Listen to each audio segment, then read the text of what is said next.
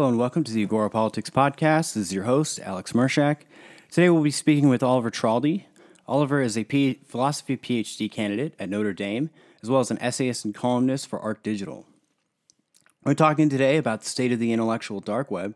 We talked about the origins of the IDW, who's in it, whether it's still a thing, possible points of failure in trying to have the open discussion, the paradox of anti tribalism, the regressive left, platform wars, symbiosis of polarization, the threat of the far right, the dissident left, and the populist realignment. Strap in. The audio on this track is sketchy in some parts, and unfortunately, Oliver was experiencing some connectivity issues that interrupted the conversation. I will never cut out dialogue from a conversation with a guest, but I did my best to splice and edit the patchy parts of this talk together. So please bear with us for any roughness in the sound. Uh, I thought it was a worthwhile conversation to broadcast nonetheless. As usual, if you're a fan of the show, if you listen to the show, if it's adding value to your life and you want to hear more conversations like this, please consider supporting us on Patreon. Without further ado, I give you Oliver Traldi.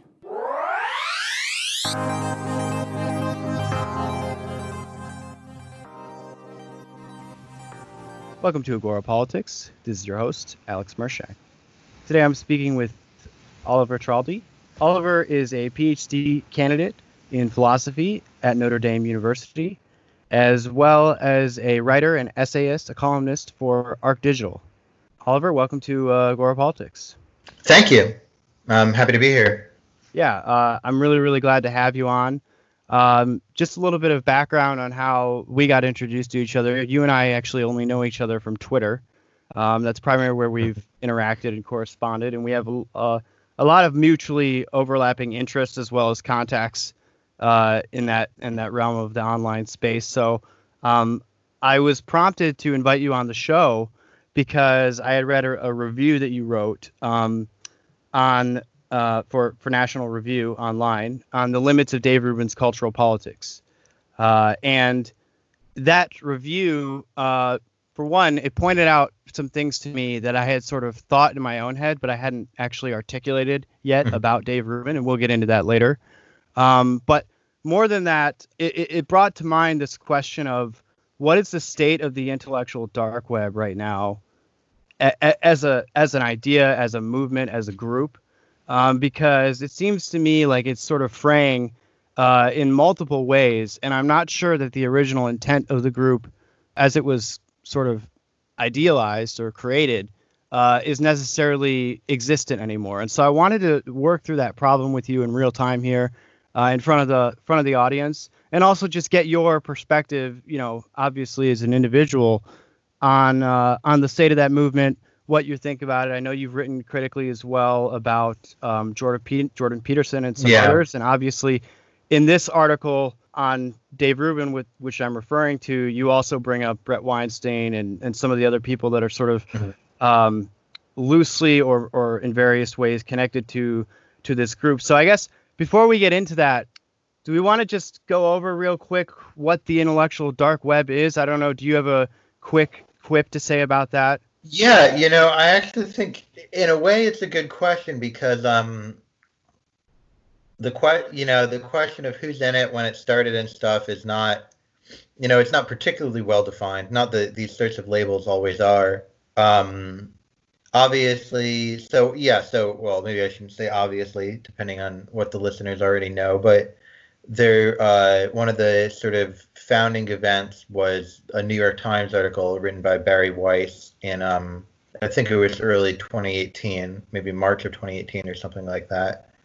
Um, and that had included uh, Bret Weinstein, as you said, and his brother Eric, um, Claire Lehmann, the editor of Quillette, uh, Dave Rubin, as we said, Jordan Peterson, as we said, Sam Harris, um, Ben Shapiro, Michael Shermer, uh, the editor of Skeptic magazine, and maybe maybe a few others who I've forgotten. Yeah, so the the core group was sort of um, these, I guess, independent thinkers, or I guess primarily they they coalesced around critiques of the left or excesses Yeah, of yeah. politics. Yeah, so I should. Um, yeah, so the fir- the start, the first thing I should have said is, um, everybody in this space, the people who were in the article, as well as the people who weren't, and I include myself in this, um, as well as some of the people who have been critical of, like, you know, like Jordan Peterson and like uh, like James Lindsay, um, uh, That's interesting. Peter- I wouldn't. and Peter I Boghossian, who get have their book. Oh, sorry. Yeah, I I- was just going to say they have their book uh, on Impossible Conversations, which is largely a book about kind of how to address these political conversations and how to kind of open up a space to talk about uh, ideas from social justice. Um, so where, sorry, where should I pick up again? Um, you were elaborating on kind of the members of the intellectual dark web and the way it had gotten started. I have some additional things to say about it, but I was going to let you finish. Yeah. Um, yeah. So I, I think the main thing I was going to say, which, which I should have started with, was um, just that you know one of the unifying features of this group, which is also you know it's also true of me, even though I'm also critical of some of the members of the group, is that ev- everybody kind of writes critically of what you might call the identity politics left or the social justice left. Um, there's some skepticism about um, about anti-racism. Uh, so, for example, Coleman Hughes, and not not that not that not that there are people who are proponents of racism, but there's some skepticism of anti-racism. Col- Coleman Uh, Hughes is black, by the way. just Yeah, so so, yeah. Coleman Hughes and uh, John McWhorter have written about anti-racism as a kind of religion. Um, there's some skepticism of feminism. Uh, so, oh yeah, so Christina Hoff Sommers was in the original article, and she's been a skeptic of what she calls uh, gender feminism uh, since the 1990s. Um, uh, and so that's another interesting thing, which is that uh, it's not clear kind of how much of what's going on in this space is new um, versus how much is kind of recapitulating uh, culture wars that are, were already kind of full throttle in the 90s. Um, yeah, sorry, that's that's a little bit of a digression. So I'll let you. Sure. Well, yeah. So actually, this is an interesting place to start because I think you and I actually have slightly different conceptualizations of uh, the uh, what the IDW is and even who's in it. Mhm. Um, from from my mind, I felt like the group was a little bit more limited to um, more or less the people that were mentioned in that 1st New Uh-huh. York Times article. Um, as I understand it, it originated with Eric Weinstein, who coined it. Um, I believe actually originally on a podcast with Sam Harris, and then Yep. made Yep. it sort of uh, more popularized by appearing on Joe Rogan later. And the New York Times article, I believe, was actually um, written shortly after that Joe Rogan appearance. Um, and and I, I would say that Bari Weiss is even, you know, somewhat. I mean, she's not really technically in the group because, insofar as they define themselves as being outside of mainstream institutions, Right. being in the New York Times means that you can't um, fit that definition.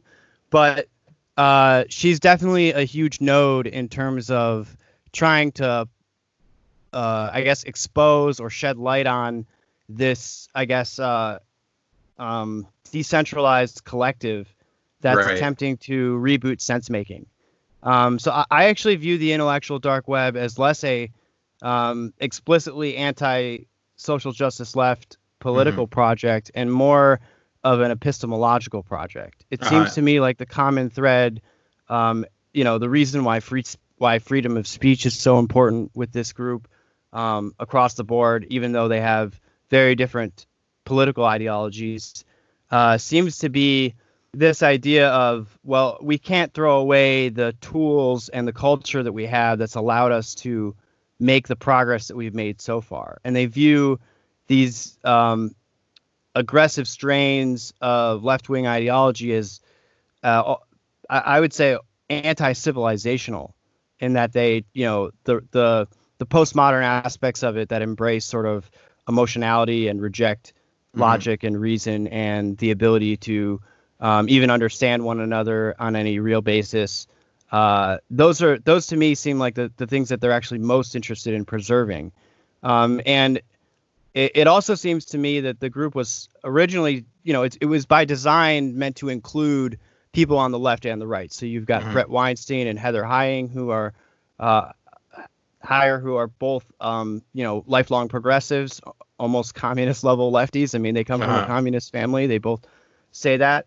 Um, and uh, on the other side, you've got people like Ben Shapiro, who's sort of a you know neocon, and and you've got Jordan Peterson, who's more of a a traditionalist uh, in many ways, even though he sort of has a very solid materialist grounding um, in science. Uh, but the the issue so there there are two core issues that I wanted to bring up with you about mm-hmm. whether or not the intellectual dark web as it was imagined still exists. When Eric Weinstein coined the term, he said that they were the vanguard and that this was going to be mm-hmm. the first group of people that were going to step out and say something. And I do agree that many of the people in this group were saying things that other people are just now coming around to in some cases 3 or uh-huh. 4 years later that people were just afraid to say or unwilling to say because they didn't think it was so much of a big problem. Um, and so I, I want to give them credit for that. But in terms of it being a non ideological, explicitly non political project, that's where that's the first point where I think they're starting to fail and where uh-huh. it's really frayed. Um, and I think Dave Rubin is the the primary example of that because he's somebody yeah. that I've seen transform from his original sort of um, play, which was basically, you know, I was a lefty my whole life. I was involved in the Young Turks, and I was betrayed by the left. That was sort of what I got from Dave when I first started following him um, years ago, which was uh, here was the guy who was sort of disillusioned mm-hmm. with what he thought were liberal ideals that were on that were shared by the people who he thought were on his side, quote unquote. And then he found himself, as he often says, politically homeless, right? Right. And so yeah, that's this... the phrase. Yeah, a lot of us felt that way maybe five years ago or so. It's yeah. something I've talked about with like uh, other kind of IDW adjacent people like Cathy Young, Loury. Mm-hmm. It's a phrase. It's a phrase that people used. Um, so I think what I would say is there's sort of two ways in which this avoidance of politics can break down. And before I talk about that, I should also say that one critique of the IDW, the conceptual critique will give, which the idea that like you can't avoid politics. There's avoiding politics. Politics is like in everything. That I don't like. That idea is like one of my main that's something that I try to attack whenever I feel that I can find it. Um, I don't think politics is in everything. I think you can avoid politics. Um, but that doesn't mean that it's easy, and it doesn't mean that people are always successful at it. So there's two ways that you can kind of fail at it. Um, the big, which I think is what we've seen with Rubin, is that so so take this group that kind of is around this open discussion and they feel that this open discussion is sort of tamped down by uh, you know by this group, the the social justice or identity politics crowd, um, or the part of the left. What does Dave call it? The the regressive left. You know, the part of the left that made him leave the left, right? Um, so the really bad thing that can happen is that you decide that this group is really bugging you and is making it harder to talk honestly about certain topics and you just kind of shift against them on every topic not just the topics where they made it hard to talk about but you just sort of push back against them on everything and in a way i feel that that's what happened with Rubin. um, rubin you know for a while he would say things like look i'm you know i'm i still have left-wing politics I still, you know, I still like Bernie Sanders. I still want universal health care and things like this. My only concern is that the left has been consumed by this anti-free speech stuff, this social justice and that's what I'm pushing back against. Read his book. That is no longer what he says, right? He's sort of become basically a libertarian, um, and he's sort of become a libertarian reaction uh, to to leaving this one group and joining this other group, right? Um, and so that's one way in which it can be political, which is just that if you leave one group of people for another, then you know you're going to adopt some beliefs of the new group uh, and leave some beliefs that were common in the old group. Um, yeah, that's that's the idea of, you know, that's one way. So so this connects with idea another kind of critique with the IDW. So there's we talked about this idea of political homelessness. Um, another way of saying that is well, so the intellectual dark web kind of phrases its critique of political culture in some ways as being about what they call tribalism, or I should say what we call tribal, right? Or so what is tribal? Yeah, anti-tribalism, exactly. So what do we mean by tribalism? Well, it just means, you know, you kind of your own. Uh, there's people in your political group, and they can kind of do no wrong, and people on the other side can't do anything right and you just sort of assume you can never talk to the people on the other side, you can never have a good debate, and you never need to reconsider your own views like that, right? Um, so politics is just this kind of war group against group. There's certain groups on the left, certain groups on the right. Then when you get into these conversations with new people, you sort of take on some of their beliefs. Um, and that's just kind of human nature. And the other way the other way in which the kind of critique of politics can fail is, I think, a matter of focus. And this one is kind of a lot harder to manage, and it's not something that I'm good at managing myself. It's a lot harder to manage what you focus on. It's not something I'm good at myself. Um, so a lot of people like, you know, like Bret Weinstein and like me to a certain extent, um, you know, we come into the the IDW, whether it's the small IDW like Bret is in, or the kind of uh, IDW diaspora or whatever you would call it that I'm in, um, and we say, look, we're we're lefties. You know, we like Bernie Sanders. We think it would be good if everybody got health care, but we also are opposed to this regressive stuff. We also are in favor of free speech and stuff like that. Um, and then kind of what happens is, well, we don't really ever talk about the lefty stuff because we're sort of really into this other stuff. For some reason, that's what grabs us, right? It really interests me kind of on a on a personal and intellectual level to be in these arguments with um with the with the more regressive elements of the left, right? And to explain mm. why I think they're wrong about things um, and to kind of level my critiques of their ideas and things like that. Um, whereas my, my, interest, you know, my interest in universal healthcare is not something that I have like much to say about. It's it determines how I vote, but like ultimately how you vote, it's just something you do. You know, for most of us, it's just something you think about for a little while and then you do once a year, right? Or even less than that um, for a lot of us. And uh, so there's there's a kind of difficulty with focus there because you know am i really on the left if i spend you know if i spend 364 days a year focusing on these critiques and then i have one day where i focus on you know voting for somebody who's on the left um, so that's that's another way in which the kind of the supposed universality of the IDW project can fail is if um, you know, if it, is if the progressives and the lefties involved in it kind of lost the ability to focus on that aspect of beliefs. And we should note that like the the right wingers in the IDW have that ability, right? Like Ben Shapiro, it's not like he can no longer think all the political topics he's interested in, and, and he can only think about uh, you know critiquing social justice he can still think about any element of politics, right? He still talks about libertarianism in all of its guises. You know, he can still talk and spend a lot thinking about gun control and healthcare policy and things like that. Um, and it's just this strange thing that happens to people who kind of come to the IDW from the left, where you sort of lose the ability to to focus on these other issues. Hmm.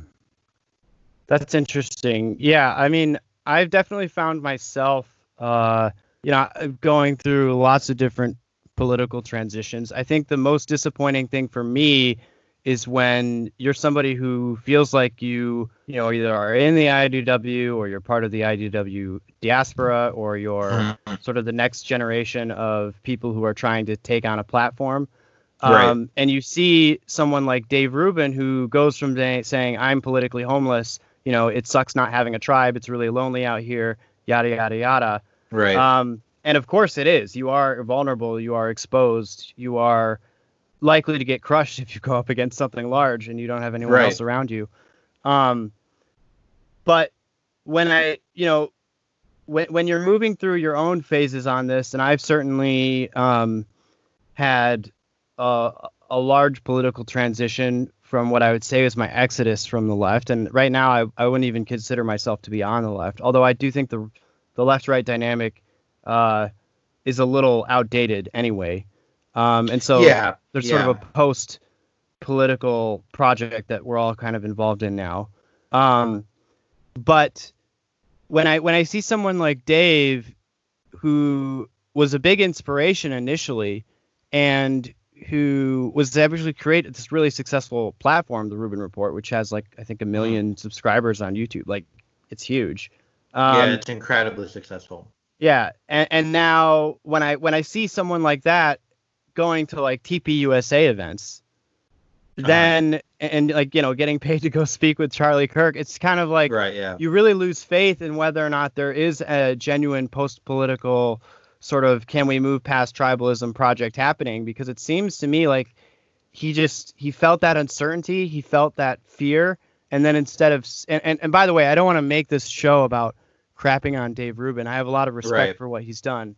Um, He- it, it it really makes you lose hope as a as someone who is following this guy that anybody is actually going to be able to that that the IDW is going to is genuinely committed to what they're saying they're going to do but but that anybody can actually do it what do you think of that Yeah. Um.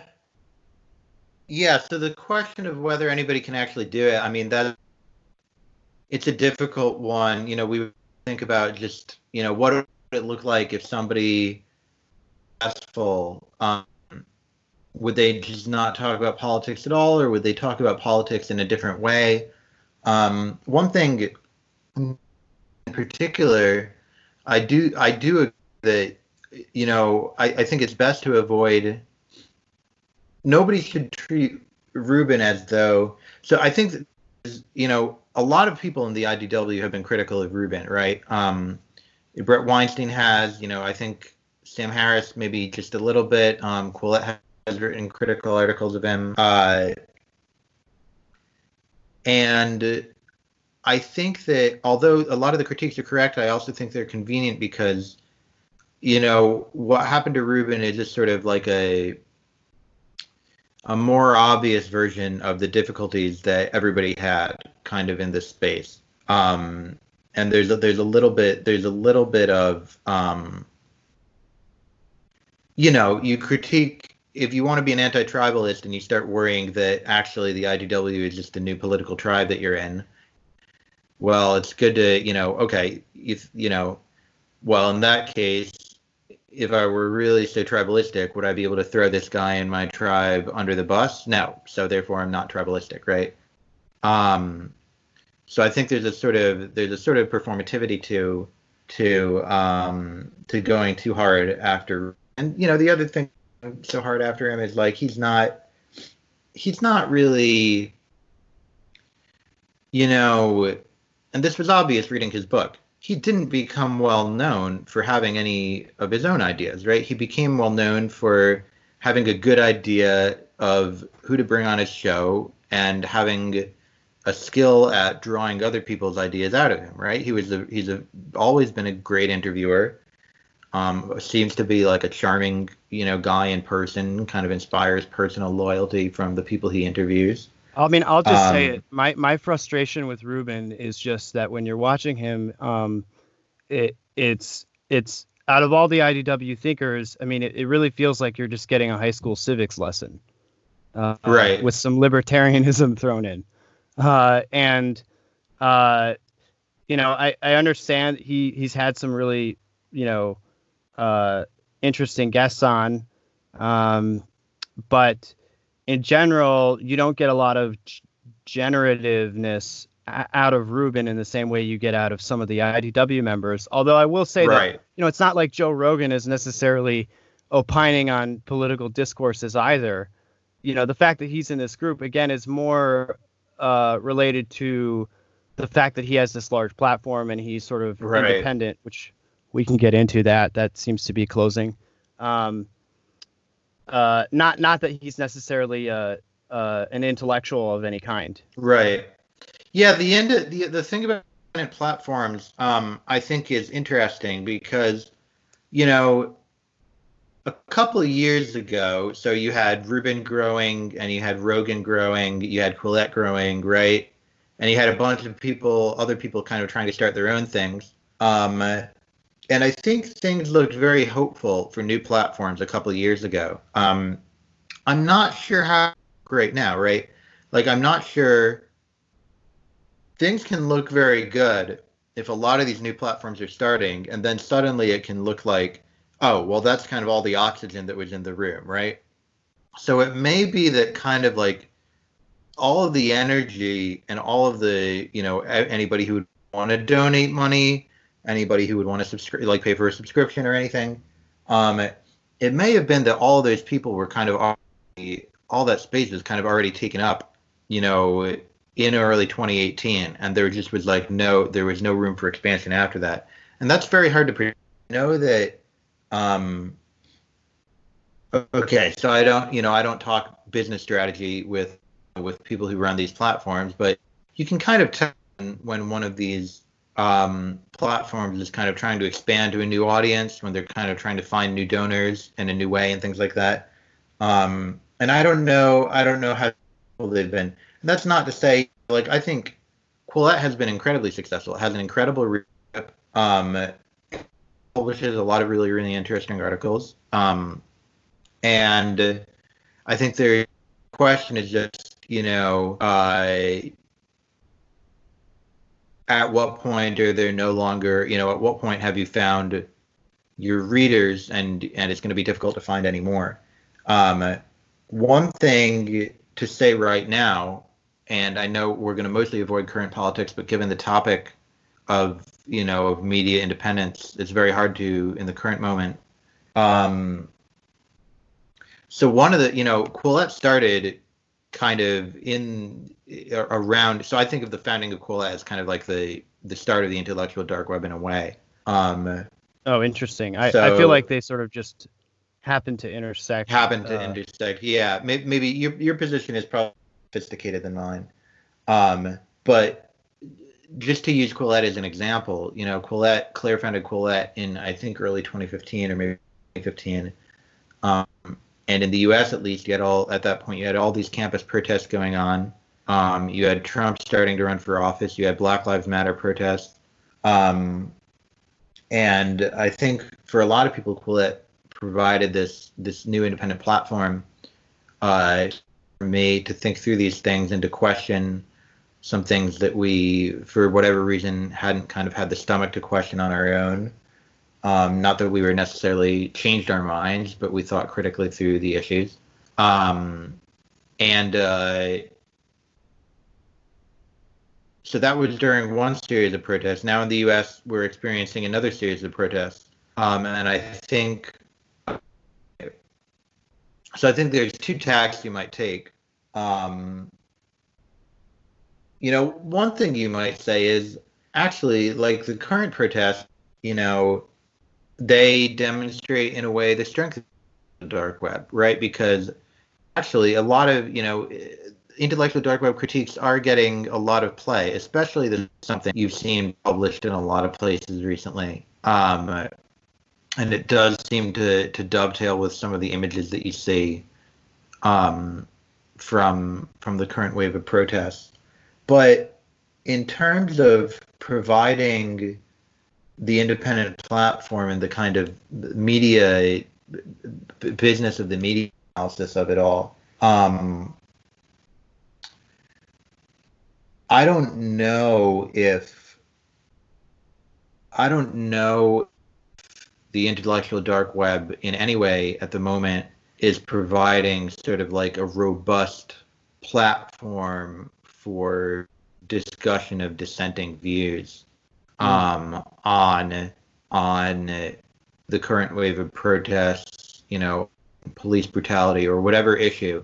I don't know if there's I don't know if they've made any headway into the kind of critical mass of of you know whatever you want to call it regret or the social justice consensus or anything like that. It's not like I can go and go to one of my, you know, more social justice friends and say, hey, you know, I saw that thing you posted on Facebook, but like, here's an article arguing with it, you know, maybe this will change your mind. That's not, you know, that level of kind of cultural capital has not been developed. Um, and uh, I think it's more it's more serves to kind of organize and kind of link together a group of people who already had this desire to be to be critical of some of these narratives and to kind of think through their beliefs on some of these issues in a different sort of way. Um, but sort of like I was, once you get that group of people, it's you know it's unclear how just how many of us there are and how you're going to make headway into the, the broader culture. And when you look at the things happening at the New York Times, you know, we were talking about Bari Weiss, that New York Times article about the intellectual dark web two years ago. Well, who knows how much longer Bari Weiss has at the New York Times, right? The editor who hired her was fired for publishing the Tom Cotton editorial, right?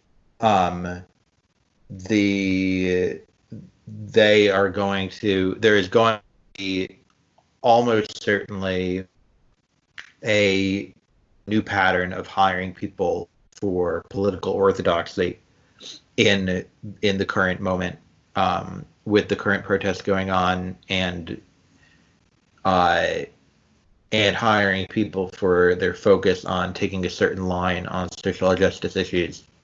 So I think right now there is a question about just what just what role should the IDW be playing in pushing back against some of these dynamics, and um, and frankly, have they or we put themselves or ourselves into a position where they're even capable of fulfilling that role? Hmm. Yeah. Well, I mean, so I would agree with you there that I don't think that they've built up uh, any kind of critical mass. Um, the you know, it, it, seems like the Eric Weinstein's podcast, The Portal, has been doing quite well and is a really successful endeavor. Um, Sam Harris has used his independent platform to talk a little to talk about the the protests and the recent um, you know race relations and the politics surrounding uh-huh. that quite a bit. Uh, I I do agree though that like the strategy, for example, that I see like James Lindsay taking um, where with new discourses they're just sort of trying to produce as much. I mean, really, it's propaganda, but it's sort of anti woke propaganda, right? Um, for you to share a- as much as possible. Um, and him going and saying, "Oh, well, you know, if your employer," I think there was some tweet today that people were arguing about where he was saying, you know, if your employer is putting you through a diversity training, like these are like the questions that you can ask to sort of start try- prying your way you know into some sort of right discussion with them and uh, i would have to agree with you there that i actually you know I, I i myself have had to refrain from trying to share information that i'm convinced would logically dispel some of these some of these things some of these mm-hmm. ideologies mm-hmm. from people that i know on social media on facebook and elsewhere right um, and the reason is just because uh, people don't actually care about facts. You know, uh-huh. the the gist of it is you're not going to convince somebody who doesn't want to be convinced, and so um, it, uh, at this point, it seems to me like it's more damaging to my career prospects, to my social relationships, to uh, other things for me to take this moment to go on a campaign right and try right. to get all these ideas out here that i've been telling people about for the last three years and everyone's been saying I'm crazy. Uh, it, it's it's more useful instead to take some kind of alternative approach and almost ignore it entirely and just keep creating the things that I want to create. Yeah. Um, and that's my attitude right now. Moldbug actually talked about this recently um, on a podcast uh, with Michael Malice. He was talking about just Mhm. detachment. Like to oppose the system is actually to keep feeding the dynamic where they're sort of feeding off of each other. And I think this is what happened with Rubin a little bit. Like he needs the SJWs to exist because they feed Yeah, off of each sure. other. Yeah, I mean, you get you get this mutual. Not that I mean, I don't know much about Moldbug, um, and, uh, or Michael Malice actually. Yeah, so actually, so yeah, so two things I should say. First thing I should say is, yeah, I think in a sense, you know, okay, uh, you know, I, don't get along with James, so maybe I'm being too critical, but look, if you say to somebody, here, like, here I've had James on the show, so it's we're uh-huh. friends. yeah. So I think there's a sense in if you if you say to somebody here, you know, just this impossible conversation with the person your diversity training in your workplace in the current you know in the current climate uh, you should think about the fact that you may be responsible for that person losing their job right you know it may not be a good idea for somebody to start that conversation in the current climate it may actually and it be may very it may not be hard easy for them to get another one or set up their own platform. Yeah, that's where you that's where you might need some of the old leftism if you want to give a critique of the current economy, um, or not. You know, depending on maybe it's just you know coronavirus is obviously making it very hard to find a job right now. Um, and the other thing I was going to say is the dynamics of. So this is something that has interested me since kind of just from starting out with watching Trump, really, in 2015 and 2016. The dynamics of mutual radicalization and the symbiotic relationship between the extremes. And I'm not giving a horseshoe theory, just to be clear. I'm not saying that there's agreement between people who are on the one side and people who are on the other side. Uh, I'm not really talking about extremists. What I'm talking about is dynamic whereby people point side as a threat and the more you convince somebody that the other side is a threat the more they come to your side for protection but then if the saying that your side is a threat they see your side larger and other people also go to the other side for the protection right? So i think this is an underrated element of polarization this sort of symbiotic relationship between the you know what you might call the tribes or the sides or whatever um, and this is certainly um, and people recognize it when they're not the ones doing it right? Like this was a sometimes people recognize this dynamic where it doesn't probably exist so when trump was running for office in 2016 there was this people the democrats would say they would say Trump is ISIS's best recruiter, right? You don't hear this line anymore. Nobody talks about ISIS anymore. Um, but they would say ISIS's best recruiter because of all the you know horrible things he says about Muslims, right? Um, well, you know that might not be true, but I definitely think it's true that there was a sense in which social justice people were Trump's best recruiters, um, and also a sense in which like Trump was like the social justice people's best recruiters, right? When you see somebody talking ways that make you feel like you're gonna you're gonna lose your job, um, that you're gonna be sent to some sort of re-education camp to learn about, you know, all the microaggressions that you're doing all the time or something like that. The value Uh, of inclusion. Yeah, and stuff like that. Um, or even, you know, if you feel like your job is going to be um, at stake because of all these diversity trainings and, you know, new kind of rules about who's even allowed to have a job, um, then you start saying, okay, I need to align myself against this. And this goes back to what we were talking about this the difficulty in keeping your focus when you join a group like the IDW. The IDW is an oppositional group, right? Like we saw this dynamic and we became a lot of our emotional and mental energy became dedicated to pushing back against it. And is not necessarily energy that you can just place to think about something else, right? Um, and people want to have energy, right? Like people want to be moved by things in the world. People want to be involved in a struggle or in a conflict that they think is going to make the world a better place and that they think is kind of characteristic times that they live in. So yeah, so that's just to say this dynamic of mutual radicalization, I think it's going to continue. Um, I think there's going to continue to be this this symbiotic relationship, um, and uh, maybe that's good news for the intellectual dark web, right? Because maybe what it means is, you know, for every you know for every statue that comes down, a few new people start reading Quillette or something like that. Who knows? Um, but uh, it doesn't. Ne- it's not necessarily good for. So maybe it's good for the IDW on the business side.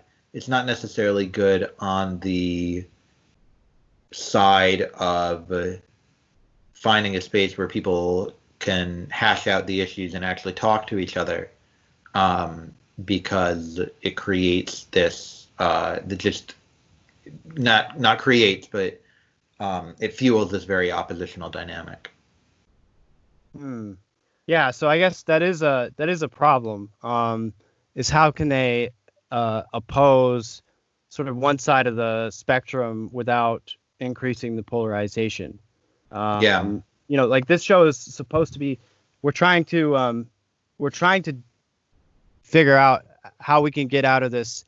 Uh, I mean, really, these are all just various game theoretic traps, right? That we're falling into, Right. where um, you get sort of iterated prisoners dilemmas. You have issues with, um, you know, tragedies of the commons and so on and so forth.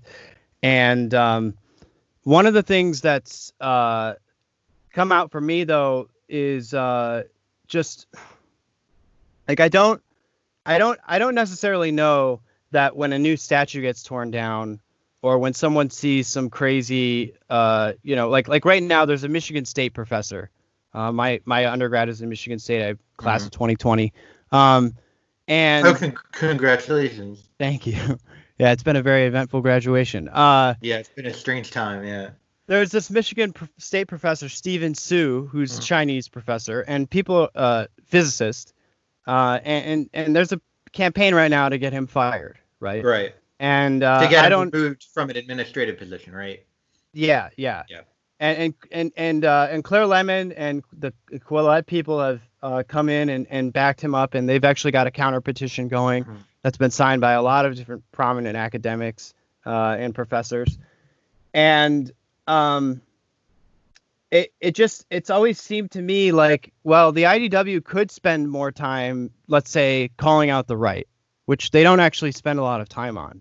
Um, and, and their argument their argument is well the the right wing the problem of right wing extremism is being overblown and it's Mhm. being overblown by by this exact group that we're against which are these Yeah. identitarian leftists and what we're actually trying to do is as our meta project is stop the identitarian leftists from making our entire political landscape um, saturated with identity politics because that will bring Right. on the far right identity politics which has always been my view. Um, and oh I've yeah, been- I certainly think it's true. Yeah, Yeah. that's if that's just the same symbiosis and the same mutual radicalization that we were talking about before. Mhm. Uh, and you know, if you you you can't have you can't have you know identity politics of of without at least some elements of the majority thinking that they should get their own identity politics. Yeah, that's it's that's just- it's just delusional to think that you're going to convince white people to not have their own identity politics yeah. by telling them that they're that that's racist. It's just not going to work. Yeah, the way you would do it if you if you you, know, you could have you could convince them of ideas like liberal individualism and color blindness and things like that. And uh, you know, I tend to think some of those ideas, you know, uh, are underrated by the current social justice left. Right? Some of those ideas uh, had made a lot of headway and had you know had made progress in people's thinking about members of of you know of other groups. And uh, um, you know, I think that throwing the baby out with the bathwater that the that the you know that the identity politics crowd did. Um, and I think actually some of them would acknowledge that as well. Some of them would say, look, you know, it's true that we tried to replace color blindness and maybe some of the things that replaced it were you know were worse than it. You know that's something they're willing to acknowledge. Um, but i think i interrupted you. Oh well i mean no i i definitely agreed with that. All i was all i was saying was that so so one of the things that got me started on on twitter actually i mean i was originally there to study like computer science stuff but that's besides the point um when I when I started getting concerned about the identity left, I also started to explore what was going on in the dissident right. Uh-huh. Um, and I'll just use the dissident right as a catch-all phrase for far right or alt right or whatever whatever you want to call it. These are and and libertarians are somewhat included in this, so it's not like they're all Nazis, but it's it's basically anyone who's identifies as being on the right, who's outside of the sort of mainstream right-wing institutions and narratives which are sort of very, you know, either sort of neoliberal or paleocon, um, and they don't really deviate too far from mm-hmm. either of those directions. Um, because I was trying, as a Jewish man, I was trying to get a pulse on, okay, well, is this threat of white nationalism, uh, of you know, of an authoritarian sort of ethno state type thing coming out of the Trump movement? Is this actually real? Like, is this right. a real fear? Mm-hmm. Um, and you know, my position from the beginning has always been uh, also that the more civil unrest there is, the more racial strife in politics there are, uh, the worse things are going to be for Jews. That's just an objective right. fact in every yeah. I country. as also a Jew, I completely agree. Yeah, yeah, yeah. And I don't think a lot of people that I talk to, especially my non-Jewish friends, seem to understand this fact. Um, they they actually interpret this as oh i'm defending my whiteness um, and i you know and i'm concerned about uh, you know the loss of white majorities or um, right. you know the uh, the denigration of white culture and to be fair i think there are legitimate grievance grievances that the white identitarians have um, when i when you know I, I follow some of them on twitter some of them that are actually explicitly anti-semitic and um, they're confused, obviously, about the way that a lot yeah, of the world a works. lot of things, yeah. but but they do have some things that they complain about that are are not wrong, and that as a Jew I can empathize with because I can see them, I can see that turning into a kind of resentment that just mm-hmm. grows and grows until one day it becomes violent. Yeah, um, I think Jews Jews are in an interesting place. You know, I've always thought, look, like there's there's a group among whom white is bad, right? And what do they think Jews are? They think Jews are white. And there's a group among whom being non-white. And what do they think? They think Jews are non, white, right? Yeah. So you you want you want to talk about being politically homeless? Like Jews are like the the the you know we're the eternally homeless you know of the world, right? Like I I think that's why there that's are so what it many is to Jews. be, you know in the IDW. Yeah, I think that's why there's so many Jews in the IDW. It's very hard to find a place, and we also, you know, I don't even know if this makes sense. Maybe this is like an ancestor memories theory or something, but it's also, you know, we have a we have a cultural tradition of this sort of homelessness and of being on the outside. Um, I think it's interesting what you said about the dissident right. Um, so the first thing I started thinking about was like, okay, I think I understand what you mean when you say dissident right, right? Um, then I was thinking, well, who is the dissident left? So I think a lot of social justice people actually would think of themselves as being on the dissident left, right? A lot of the most the most social justice oriented voices would say, look, like Nancy Pelosi, Nancy Pelosi is not like going to go towards a police station, right? Um, sure, but um, th- those are just the to me those are like the they're they're they're the the henchmen of like the ruling class, right? Uh-huh. Who think that they're the rebels. Yeah, I definitely think I definitely think, I, I think there is a real like I think there yeah, is a real dissident right, and I think the dissident uh, sorry a dissident left, uh-huh. and I think that the dissident left as it exists is actually is actually anti woke politics um, they see through sort of the facade of woke capital, like the way in which yeah. all this stuff is actually supported by the dominant culture. Right. Um, so that's actually a really interesting group that I, I, wish I knew more about them to talk more about them. I would say and, like Anna Khachiyan Um, yeah, so she was on the portal, right? So mm, that's that is something I've always thought. There has always been a left-wing critique of identity politics and a left-wing critique of social justice movements. And the intellectual dark web, kind of as an intellectual project, I don't think has ever been active enough at integrating that, at publishing that, you know, at using their stuff as a platform for that, um, and at thinking through what are the linkages between this, what you might call the centrist critique of identity politics versus the left wing and the right wing critiques of identity politics, right?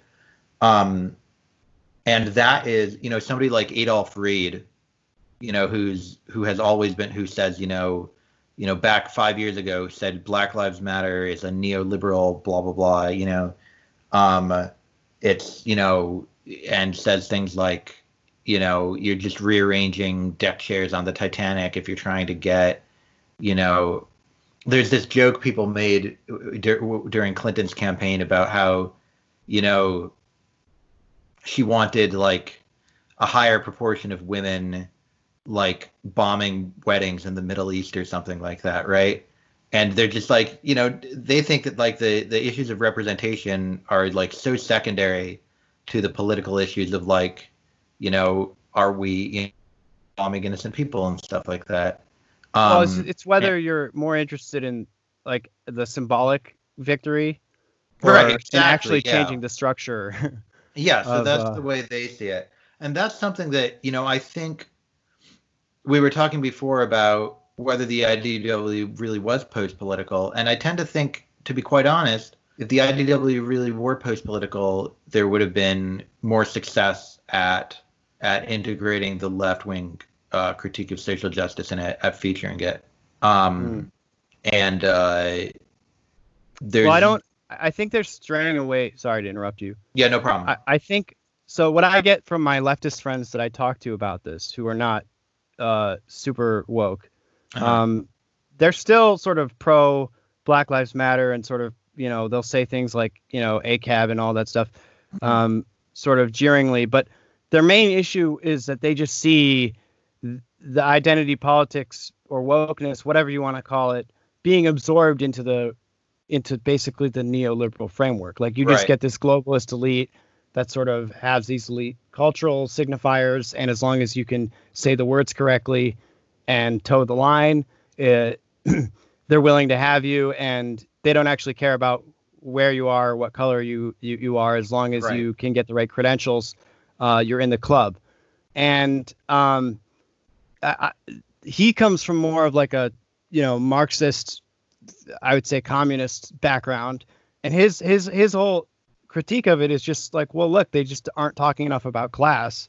Right. Class is like Right. still the primary dr- divider of driver of inequality, and even for something like police violence, which is on everyone's mind, class is the more more determining factor than race. It just is, and people don't want to talk Yeah. about that because that actually upsets the people with power.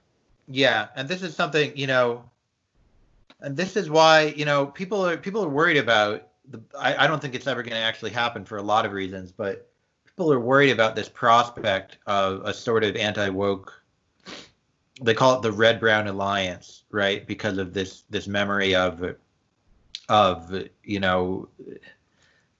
I don't even I don't know the history of Weimar Germany, but or or or, of early Nazi Germany, but there the, you know the, this this alliance between the Nazis and certain communists. Um, but you know, Tucker Carlson, Tucker Carlson talks about class, right? Tucker Carlson has even praised, you know, praised some of Liz Warren's economic message. Um, I think that, and if if you, you know, the National Conservatism Conference in D.C., where you had people like Josh Hawley and um, Orrin, what's his name, Oren Cass, I think, um, speaking, and uh, the Journal American Affairs, um, which started as a pro-Trump journal, but now has become this sort of uh, basically uh, a journal of, I guess you would call it the dissident, right? I don't even know exactly. You know, it's sort of, it's just a good journal. They publish, you know, they publish a lot of really interesting people. Um, their view is this kind of anti what they call fusionism. Um, so they just think. So this is kind of a meta political view. You know, in American politics, you have these positions that are taken to go together, right? You have um, wokeism is taken to go together with, uh, you know, slightly lefty economic pol- politics, right? And anti-wokeism is taken, and cultural conservatism is taken to go with libertarianism. And uh, so, what American Affairs really opposes is they call this fusionism. They say there's no reason this these particular fusions of views.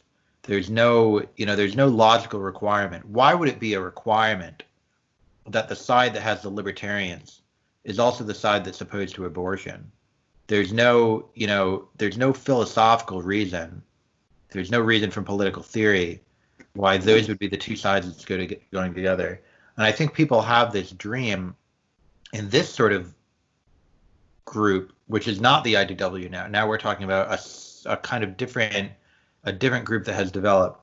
Um, there's this dream of a reorganization of American politics whereby, you know, the people who have certain kinds of culturally conservative views are allied with the people who have kind of, uh, you know, what you might call radical or cl- at least class based um, leftist views on economics. And that, that I think, that to me is like right now an exciting idea. Um, and uh, yeah, I think that that's something that you know it would have been it would have been interesting to see how the IDW inter- interacted with it um, at various points in its history. Um, but also, you know, that's also a very kind of U.S. based. A lot of the IDW is not is not a United States movement, right? Um, you have people from Australia, people from Great Britain, people from Canada, um, and people from you know non-anglophone countries. Um, and uh, so I think so I think that maybe the anti-fusionism is a more is a more classically American concern. Um, although you see it you see it in Britain at least too with the with um, no, I don't understand anything about British politics, but I know that I have a lot of Twitter mutuals who are who call themselves the blue Labour or the red Tories, right? Um, I don't know really what the difference between. I guess the difference is just who you vote for. Um, but the, the the blue Labour and the red Tories, I think, are taken to be the people who combine um, the sort of the sort of economic views of the Labour Party with the with the cultural conservatism that you might find on the right side of the Tories. Um, and yeah, this is something. If you look, the elite position in the U.S. has always been a kind of, um, you know, what I don't know if people even say this before, but you know, college, a lot of people would say, "Oh, I'm I'm socially liberal, socially conservative," right? That was mm-hmm. like the and that's sort of like the libertarian on, on everything view, right? That's you know sort of socially libertarian and economically libertarian, right? So it sounds it sounds weird, but actually philosophically it makes a lot of sense. You kind of you know leave people to their own devices, um, and uh, turns out that there's probably more Americans who are socially conservative and fiscally liberal, and the other way around. Um, and that's yeah, and this that is this is the axis on which the the nationalists are sort of coming together yeah. with the populist right or the populist yeah. left. Populist right and the populist left are basically realizing that they can gang up on the the globalists on either side, who are not actually their friends. Uh, yeah.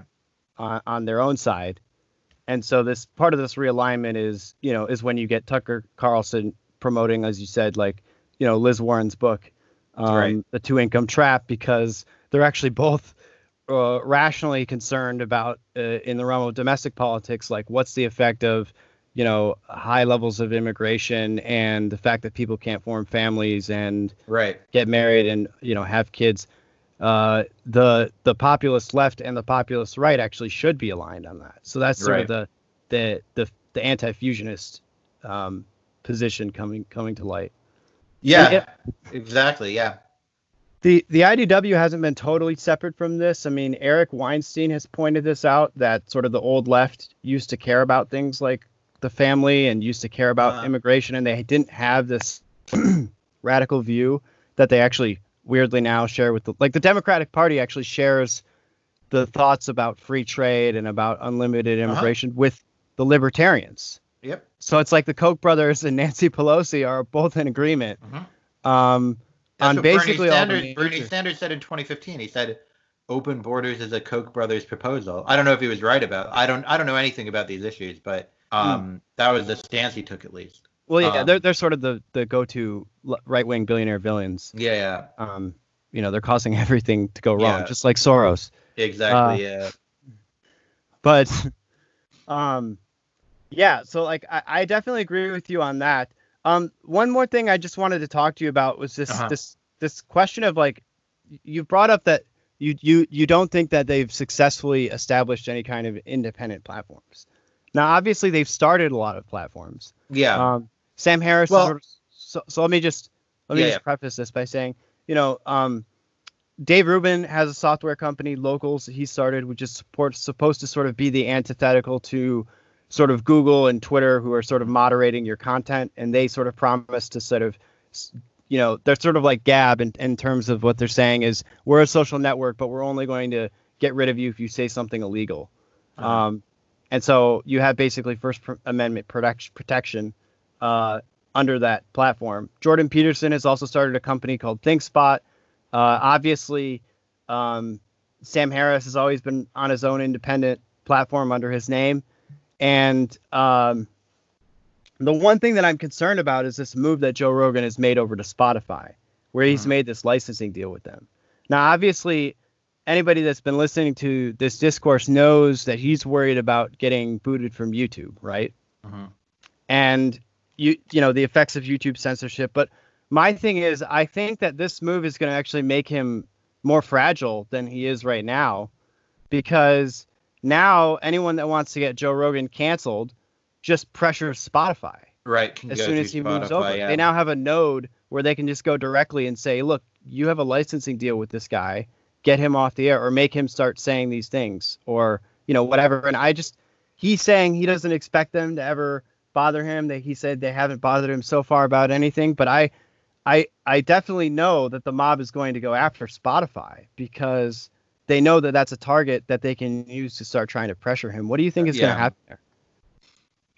Yeah, I mean, I don't know anything about Spotify. I guess my concern is, you know, when I talk about an alternative platform, look, Joe Rogan and Sam Harris are always going to be okay, right? They're always going to have an audience. They're doing great. You know, Claire Lehmann at Quillette is always going to do great. Everybody's always going to want to know what she's talking about. In academia and the media, what you have is a system for incentivizing and rewarding uh, not just you know a half dozen very prominent figureheads but you know tens of thousands maybe hundreds of thousands of people doing writing and thinking in a certain way kind of in a distributed way, right? Throughout all the universities of the country, all of the op-ed pages of the country, you know, all of the opinion shows, interview shows of the country. Um, and of course, you know, in human resources departments, you know, you have the same thing and corporate diversity trainings and things like that. Um, so when I talk about a platform, I don't just mean that like the figureheads are going to be fine. And a lot of the time if somebody gets prominently fired they'll be able to set up like a gofundme. Like james damore made it made his year's salary in like two days after being fired you know on his gofundme. I think i personally if i were canceled quote unquote i think i would probably be fine. I would be able to you know i have enough connections that i would be supported um, but that's after years of work of developing those connections right Yeah, like so I have a platform that's relatively brand new. If I got, you know, canceled tomorrow, I would have to either abandon this or I would have to, you know, find some other way to to make yeah my living basically. or or the other option would be to kind of lean into it and use the cancellation as you know they're coming right. to get me which is all yeah. you know which is which what which is what uh, it's pretty common now um, yeah it's a bit disingenuous sometimes but it's also like sometimes it's all you have right? Um and so when i talk about a platform i'm really talking about like when that enormous system you know of of all these all these people who are who are being incentivized and a lot of them disagree with it right? Like if you talk to your kind of average academic or journalist they will tell you sure yes i have to say that i believe things that i don't believe i have to you know i i have problems with with what's going on in identitarian discourse and in the kind of the regressivism and the anti-free speech stances of the people around me but you know, they'll say, well, I kind of agree with it in broad strokes, and anyway, I don't want to lose my job, right? Um, and when I talk about like making inroads, I think it would either be kind of starting to develop something like that, where it's not just a few prominent figureheads, um, but where there's a real kind of system, either uh, like an alternative, you know, like a new a new academia or like a new set of journals and and magazines and things like that. Um and like let's not nothing nothing against them but like you know like quillette is doing great. It's doing amazingly well but they don't even have like a print edition right? It's not like quillette is, has not replaced the whole system of the atlantic and the new republic and all these other magazines. Um and the the other way to do it would instead of setting up your own system would be to have people say, okay, look, uh, you like you've been very successful and you've also made some of your points convincingly. So we want to integrate you into our system. We want to have IDW academics. We want to have IDW op-ed writers. We're not going to cancel you, right? We want this perspective kind of as part of our broader system, and we want to have the, the discussion. And I think that although there are a lot of people like that if you look at the dynamics, that's not happening either, and you can see it with what's happening on the on the New York Times op-ed page. Um, so when I talk about a platform, obviously there are these people, the kind of central, you know, and this maybe goes back to like the way in which you were talking about IDW as this small group of people, and I thought of it kind of as this broader, this kind of diaspora, right? Um, yeah, for the small group of people, they're going to be able to make a living kind of just talk thinking through the stuff that concerns them and interests them. Um, they're always going to have a platform. They're doing well on twitter. They're going to always have bylines. They're always going to be able to make money doing podcasts and and writing um, but um, the success of the people they're opposing and the ideas they're opposing doesn't come from the prominence of just a few major people, right? For every for every Ta-Nehisi Coates, there's like a thousand people you've never heard of who are kind of writing similarly, maybe not as well, you know, maybe not as eloquently, but who have kind of similar ideas, who are in academic departments and op-ed pages and things like that. Sure, but um, but isn't isn't some of that just the the fact that these ideologies uh, have been morphing and evolving over you know decades. Some would argue like as far back as the last hundred years. Um, yeah, maybe it'll take time. Maybe it'll take time. Um, maybe maybe it'll happen very gradually. Um, they've been they've just been they've been percolating, and so they've they've infiltrated institutions of power. Um, I'm not sure if I agree with say uh, let's say Eric Weinstein's take, which is that sort of we need to take the New York Times back. I don't think that's going to ever happen. I think right. that what will happen is that new institutions will come up, and eventually they will um, they will supersede them because they're going to be hopefully more more economically viable. But we'll see. Yeah, I mean, I guess we will see. You know, I'm not good at, at making predictions, um, but I think right now looking at what's going on, um, it may be a moment for some like reflection and regrouping and thinking about, you know, just what have we achieved. I know, like for me personally, in the current moment, for all I've written and all the new connections I've made and all the people who have stuck by me as I've kind of started to say increasingly unpopular things, um, the current energy, the combination of the energy around pr- police brutality, which is an issue that politically I you know I know nothing about. Um, I don't have any reason to speak out on that issue because I just have no I have no information that could help anybody. Um, with you know with the the cancellations and the firings at you know at universities and at media corporations. Um, I, I I just think it, it may be it may be a moment for some reflection at about just what have we achieved and uh, do we have the sort of um, cultural presence in the moment in this moment that we would want to have to be able to um, develop a different kind of discussion about some of these issues um, and i think um,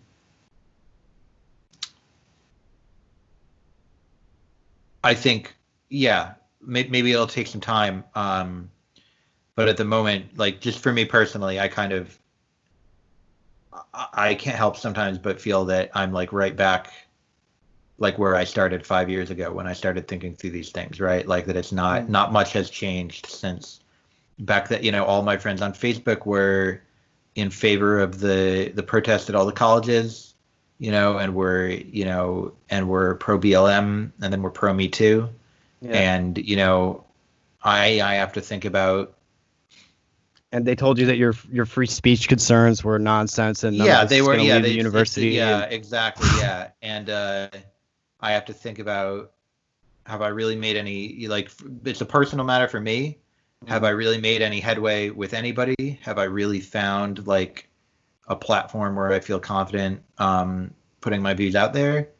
and uh, you know, in terms of the IDW in general, you know, just who you know, just who is left if if Jordan's, so many Jordan's MIA guys, we don't know yeah, where he went. Yeah, and much as I've been critical of him, uh, he you know, it's it's nice to have you know, Uncle Jordan. Um, and yeah, so I think th- there's just a question of how much headway has been made, how much headway is left to be made, and whether the current kind of tack has been successful um, at combating some of these things. If instead, as we talked about, maybe it has a symbiotic relationship um, with the things that it poses and has sort of, um, you know, reveled in the power of social justice. That the you know the more or of identity politics or whatever you want to call it that the woker people get um, the more successful the Quillette gets, but never as successful as the things it opposes. Um, mm. So yeah, I think I think right now it, it, it's, it's a good time for reflection on these issues. Um, but I've, as you've heard, I don't have any answers. I don't have like a clear view myself. So I actually have some interesting thoughts on that. Yeah. Um, I've been thinking about that problem too. Just the dismay that I feel when I look around and I feel like I've been trying to make these arguments for years and people weren't listening to me before and now that they're all emotionally riled up, they're even less likely to listen now, even though it's sort of the like it's almost like I'm watching the crisis unfold that I've been trying to tell everybody was going to happen. Um and my two thoughts are this are, are are two things. There are two things that we should do as individuals to sort of move forward. One the first step is to become uncancelable. Uh-huh. So you were talking about this with reference to yourself, where you said, "Look, I could probably get canceled tomorrow, and given the amount of work that I've done up until this point, I might have a, a big enough, um, you know, raft to kind of float off from this, right?" And and you think that you wouldn't, it wouldn't be the end of your your life, right? Uh, right, but my life, you know, I would have to kind of for donations and things that, and I would have to kind of take positions that I'm comfortable taking, and I would lose friends. Sure, sure. Yeah, it would obviously be extremely painful, and there would be a lot lost. Um, that's no doubt about it. And the way in which you'd be interacting with society for a while would be warped. Um, right. But I, I think that as an individual, if you can be on the way to becoming uncancelable, that's the first step. So the first step is to make it so that you're not economically dependent on somebody else who can fire you or uh, some larger institution that can either put you on or put you off at a moment's notice and that that'll just be the end of your your economic viability so mm-hmm. the first step is to establish economic security by becoming uh, uncancelable. And then my my second uh, point of attack or i guess way in which our our skills need to be upgraded to deal with this situation is to move into persuasion.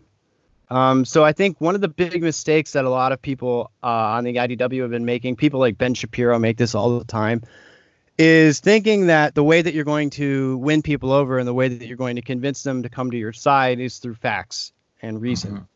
Mm-hmm. Um, I think that that's a uh, an old, rather outdated form of thinking about uh, how to operate in politics, and it's based on this sort of um, uh, academic kind of view of political history and political theory as if the way that politics happened throughout history was by you know the, the right argument winning over the wrong one mm-hmm. right and, and and you and i both know the way that history actually works is the the it's not about who's right it's just whoever wins right? Right. That gets so the, it's just the winner wins and the loser loses and um you can argue about you know whether or not certain movements get to continue on after they've been extinguished and you know they re-arise later and, and whatnot but the fact of the matter is uh, if what we're in is something like post-truth politics like a postmodern political state where nobody can actually make sense of anything and because of the ideological bubbles that we're in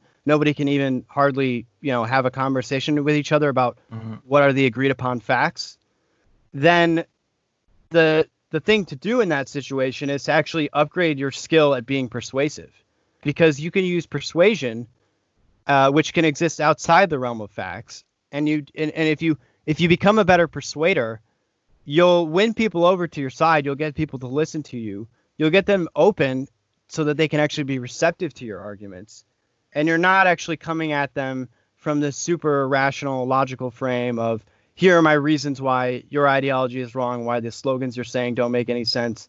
Look, here I've got some crime statistics to show you because obviously none of that works. And we know it doesn't work. Those are my thoughts on it. That's how I think we can start to move forward. Yeah, I mean that makes sense. The trouble personally is just that like there's no, the only way I know how to move people is by having arguments with them, right? You know, um, the the you know the only thing I know how to do is critique and introduce new ones. Um, and whatever whatever might you know whatever else winning might involve, you know whether it's you know having a nice slogan or flashy colors or whether it's you know manpower to pull down statues and things like that. Um, that's not you know that's not something where I'm going to have an advantage. Something I wrote in my in the Peterson Chapo review was you know, I think to a certain extent, ideological alignment can sometimes come from just people's capacities rather than people's beliefs. So, you know, everybody so on the is, kind of this would be more like, I mean, so I'm oh, sorry to interrupt. It's just like we know from social psychology that your the ideology that you adapt is more a reflection of temperament than anything else. Yeah, so I think that this would be the part of temperament that is like what skills you have or what talents you have, right? So I think when you look at the IDW, there are so there are people social justice oriented who still talk about or talk with IDW people a lot. Um, so like uh, Jeffrey Sachs and Chris Kavanagh, for example, who I'm friendly with. You know, we disagree all the time, but I'm friendly with them. Um, and I think one of the reasons is that they have they have this sort of um, you know in terms of what abilities they have and what things they enjoy doing they enjoy doing the same sorts of things that idw enjoy, members enjoy doing right they enjoy kind of looking at the data and going through the arguments right and like be and like evaluating these things um and if it turns out that if it turns out and you know like if you look at the Chapo left there are people who misspelling people's names on purpose and like saying ironic things, you know, and telling people that they're, you know, if somebody makes a tweet they don't like, they say things like, you like showed your ass or whatever, like whatever that means. You know, they like saying things like that. That's what's fun for them. And then you know, like the Jordan Peterson, you know, yeah. So that's like a level of irony that like some of us are bad at. Um, some of us aren't that funny, and uh, so that's kind of what I talked about in that article. And I think that one problem may be if I'm right that one kind of driver of where people find themselves ideologically is what capacities they have. And if it turns out that this capacity for making these sorts of arguments and evaluating this sort of information and kind of, you know, not making up your mind so quickly and kind of reevaluating your views and trying to question your cognitive biases or whatever.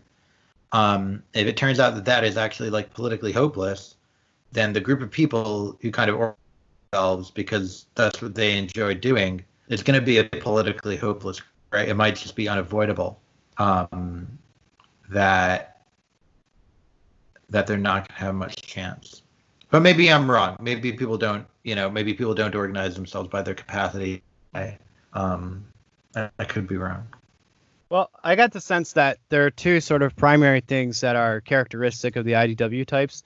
One is that they um, tend to be not not all of them are this way, but they tend to be first principles thinkers, and that they sort of want to walk through the the logic of what we're talking about step by step from you know the initial assumptions on forward, um, and make sure as much as possible that it's consistent. And then the other main characteristic is that they all have a pretty high, um, pretty high on the disagreeableness scale. So they have a pretty mm-hmm. high tolerance for social ostracism, for right being socially rejected and this willingness to stand up and believe that they're right when everybody else around them is telling them that they're wrong.